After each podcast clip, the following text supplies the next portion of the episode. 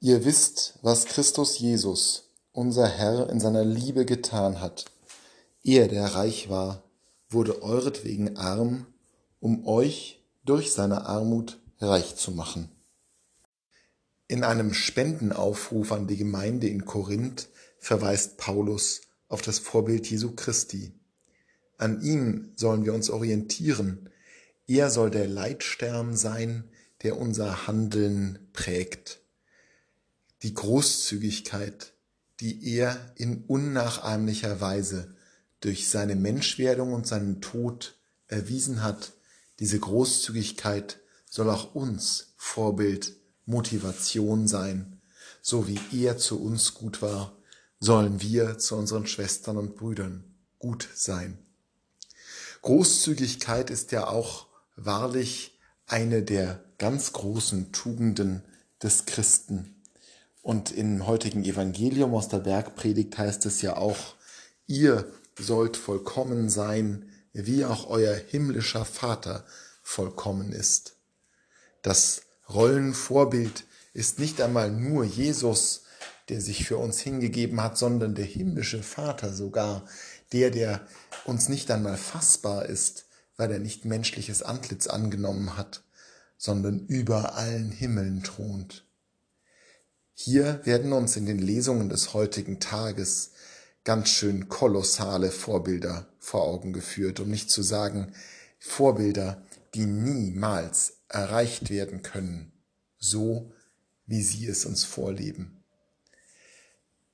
Und die Großzügigkeit, von der Paulus hier im Brief an die Korinther spricht, findet sich auch im heutigen Evangelium wieder, wo es heißt, dass man seinen Feind lieben soll und für die beten soll, die einen verfolgen.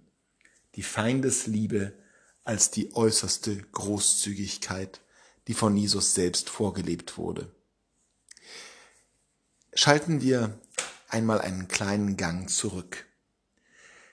Natürlich ist die Feindesliebe eine der ganz zentralen Forderungen des Christentums und etwas, an dem wir uns immer wieder abarbeiten müssen. Aber diese Forderung ist manchmal so überdimensional und gleichzeitig für die einen oder den anderen von uns die Präsenz von wirklichen Feinden zum Glück häufig gar nicht da, dass wir es leicht zu einem folkloristischen Element unserer Spiritualität werden kann.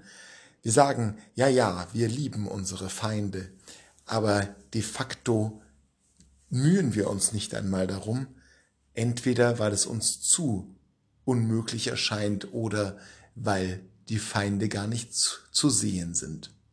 Schalten wir also einen Gang zurück und machen wir es etwas einfacher. Unsere Großzügigkeit, unsere Liebe zunächst einmal nicht den Feinden zu erweisen, sondern einfach nur den Menschen in unserem Umfeld, wo es uns etwas schwerer fällt, denen gegenüber, die uns auf die Nerven gehen, die uns lästig sind, deren Gegenwart uns verstört oder einfach nur unsere Vorstellungen vom Alltag, unser normales Geschäft unser Vorgehen in irgendeiner Weise empfindlich stören.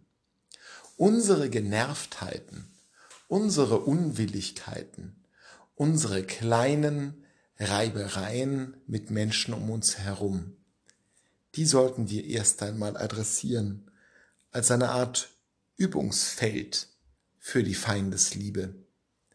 Geben wir uns mehr Mühe und achten wir mehr darauf, wenn Menschen in unserem Umfeld uns stören, uns lästig sind, auf die Nerven gehen oder wir sie einfach für unwichtig halten und sie am liebsten beiseite schieben möchten, ignorieren. Das sind dann vielleicht die Menschen, von denen Jesus spricht, die wir lieben sollen. Das sind vielleicht die Menschen, die ganz besonders unsere Großzügigkeit verdient haben unsere Großzügigkeit, die doch aus dem Vorbild dessen kommt, der unseretwegen arm geworden ist, um uns reich zu machen.